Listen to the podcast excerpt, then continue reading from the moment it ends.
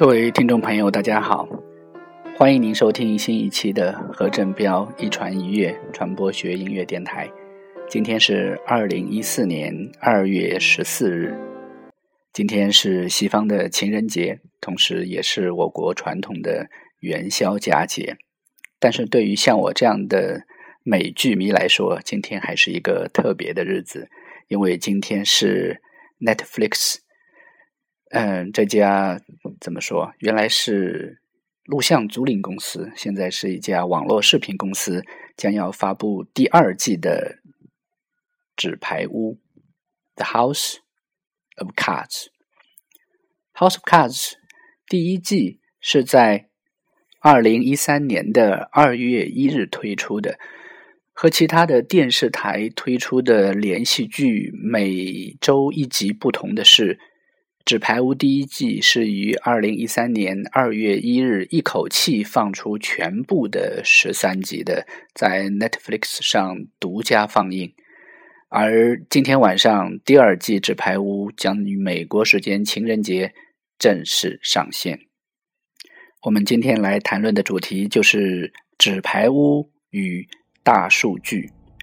我们现在听到的音乐就是《纸牌屋》的电视原声大碟，叫做《House of Cards》Main Title Theme 主题音乐。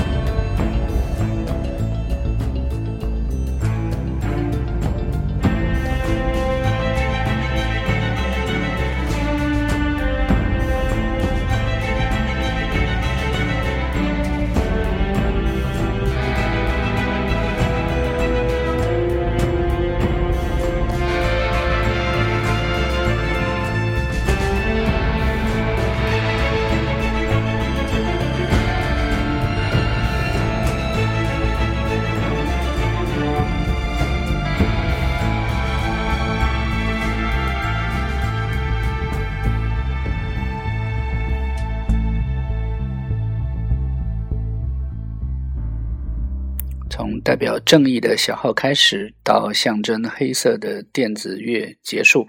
这张电视原声大碟是由 Versa Sarababy 唱片公司出品的，而它的作曲是 Jeff Beal，是 B E A L，不是何振彪的这个 Beal。这部电视剧是由 Kevin Spacey 所主演的，他扮演的角色叫做 Francis Underwood。是美国国会众议院多数党的督导，或者叫党鞭 （Majority Whip）。他是一个政治家中的政治家，老练成熟，有令人崇拜的领导范儿，也很无情。他和他的妻子克莱尔不惜一切代价，为了爬上权力的顶峰。在第一季的第一集中，Underwood。向观众交代了他自己，包括他的成长过程、他的政治态度等等。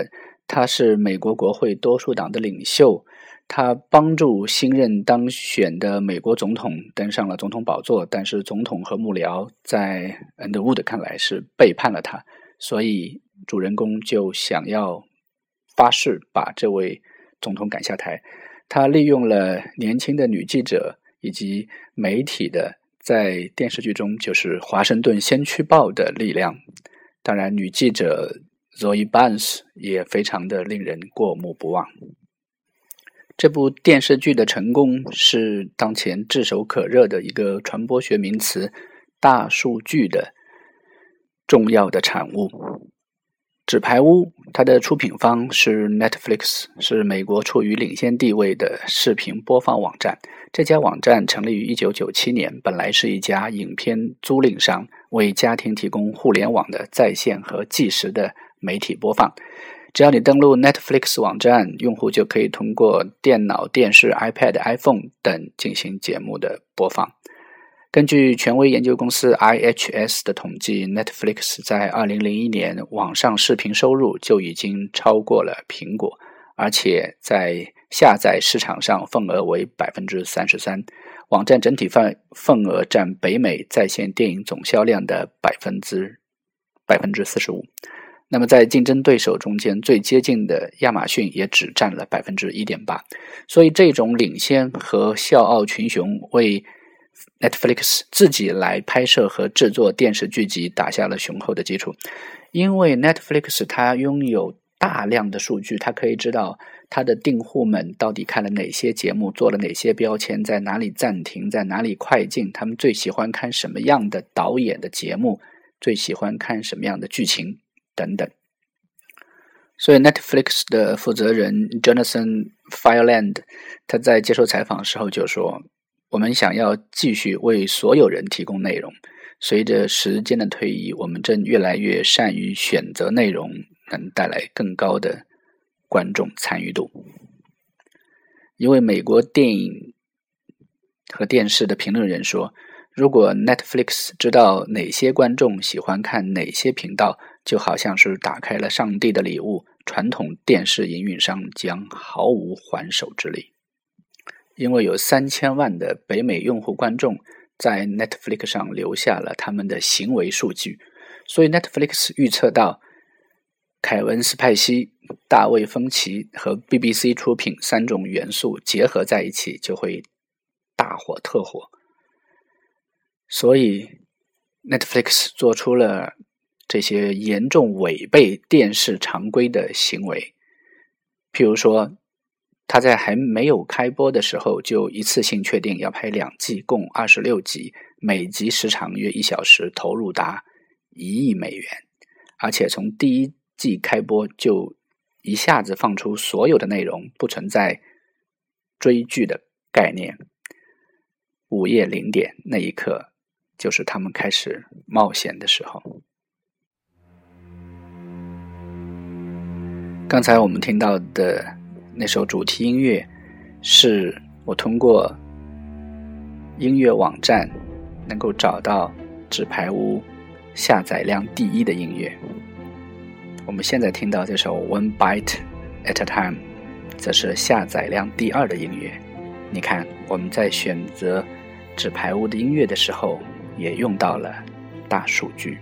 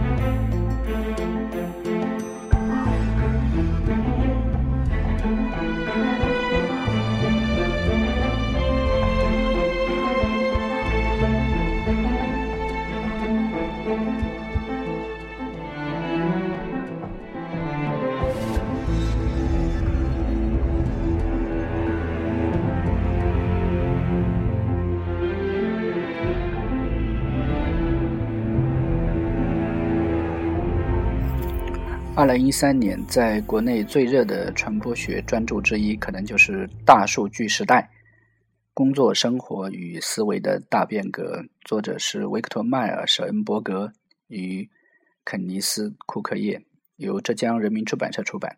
这本书第一版是二零一三年的一月，到了二零一三年的十二月，已经是第九次印刷了。我相信给浙江人民出版社带来了不少的经济利益。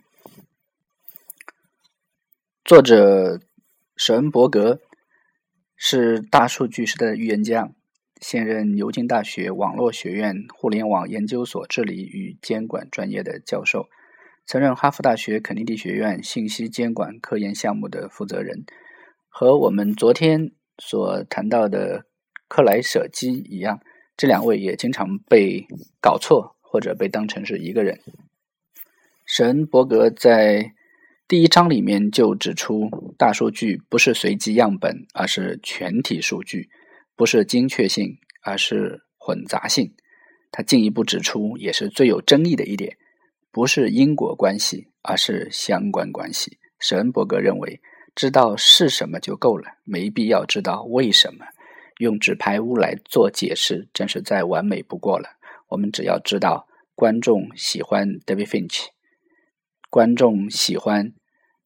呃，Spacey，观众喜欢这样的政治剧的主题，根据 BBC 的剧集来改编的内容，那就够了。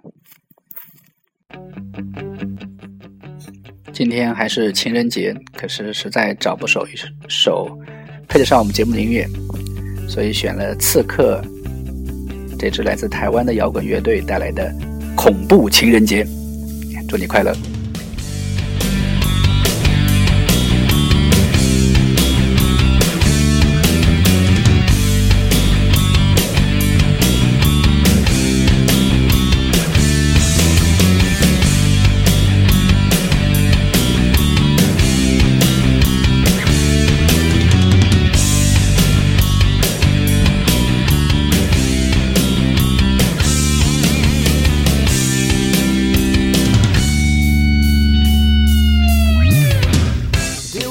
手总是那么的跳动，忍不住内心的冲动。当你亲吻我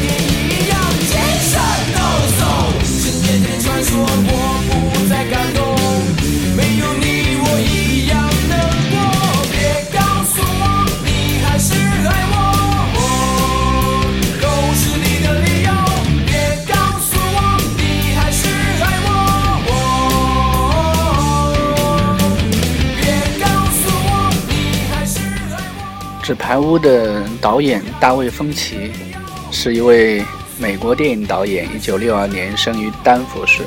在一九八七年，他与三位同伴导演成立了一家电影公司，电影公司的名字叫做 Propaganda，跟传播学关系密切吧，就是宣传电影公司。用这家电影公司，芬奇为各个广告商拍摄了可口可乐、百事可乐、李维斯、百威、香奈儿、耐克、AT&T 等等众多的广告。而在音乐录影带方面，David Fink 也是一个著名的 MTV 的拍手。包括麦当娜摇滚乐队 Michael Jackson、Aerosmith、George Michael、Steve Wonder 等等。那么他的电影处女作是《异形》第三集，而另外几部电影，我第一次看他电影看的是《Game》，然后两部著名的电影，一个是《七宗罪》，一个是《Fighting Club》搏击俱乐部。然后他又推出了比较新的一部电影，就是《社交网络》。他来指导《纸牌屋》是电视剧成功的保证。如果大家还记得《七宗罪》的话，那么里面的警探搭档是摩根·弗里曼和 Brad Pitt，而在那部戏里面，Kevin Spacey 就是跟导演大卫·芬奇的合作，和《纸牌屋》是一样的。我喜欢的《The Game》就是九五年《七宗罪》和九九年《搏击俱乐部》之间的那一部。如果大家还记得有一部戏叫做《The Girl with the Dragon Tattoo》的话，《龙纹身女孩》二零一一年也是大卫·芬奇的作品。啊，主演 Kevin Spacey 也是拥有大量中间实力阶层的影迷，譬如九五年《非常嫌疑犯》是奥斯卡最佳男配角，九九年由门德斯导演的那一部让我们都无法忘却的电影《American Beauty》美国美人中，Kevin Spacey。演的 Lester 这对这个中年危机的男子，现在特别能够理解当时他的那种心态。一三年的《纸牌屋》的女主角是我们在《阿甘正传》里面扮演珍妮的 Robin Wright，她曾经是西恩潘的前妻。嗯，话说回来，在《阿甘正传》里面，很多人喜欢阿甘，但我却非常喜欢珍妮。我觉得跟随着时代而不断的变化自己是不应该作为负面去衬托阿甘的。那种不撞南墙不回头固然是一种人生选择，但是像珍妮这样的生活就注定只能是失败的吗？我非常不喜欢非此即彼的二元对立，所以我一直是珍妮的粉丝。当然，我也很喜欢 Robin 在纸牌屋里面的表演。今天晚上你一定不要错过。我们回到舍恩伯格的专注《大数据时代》中来，在第三部分的第七章，神伯格像一个严谨的学者应该做的那样，列出了让数据主宰一切的隐忧和风险。他认为我们的隐私被二次利用了，商家可以利用我们的偏好和习惯拍出成功的电影，但是我们需要小心的是。我们这些隐私会不会被不可预知的、未必给我们带来幸福的力量所支配呢？感谢您收听今天的何振彪一传一乐传播学音乐电台。今天是二零一四年二月十四日，我们讨论的是《纸牌屋与大数据时代》。祝您元宵节快乐，也祝您情人节快乐。这样的日子。十九年才有一次，上一次是一九九五年，下一次你会和谁在一起呢？我们明天节目再见。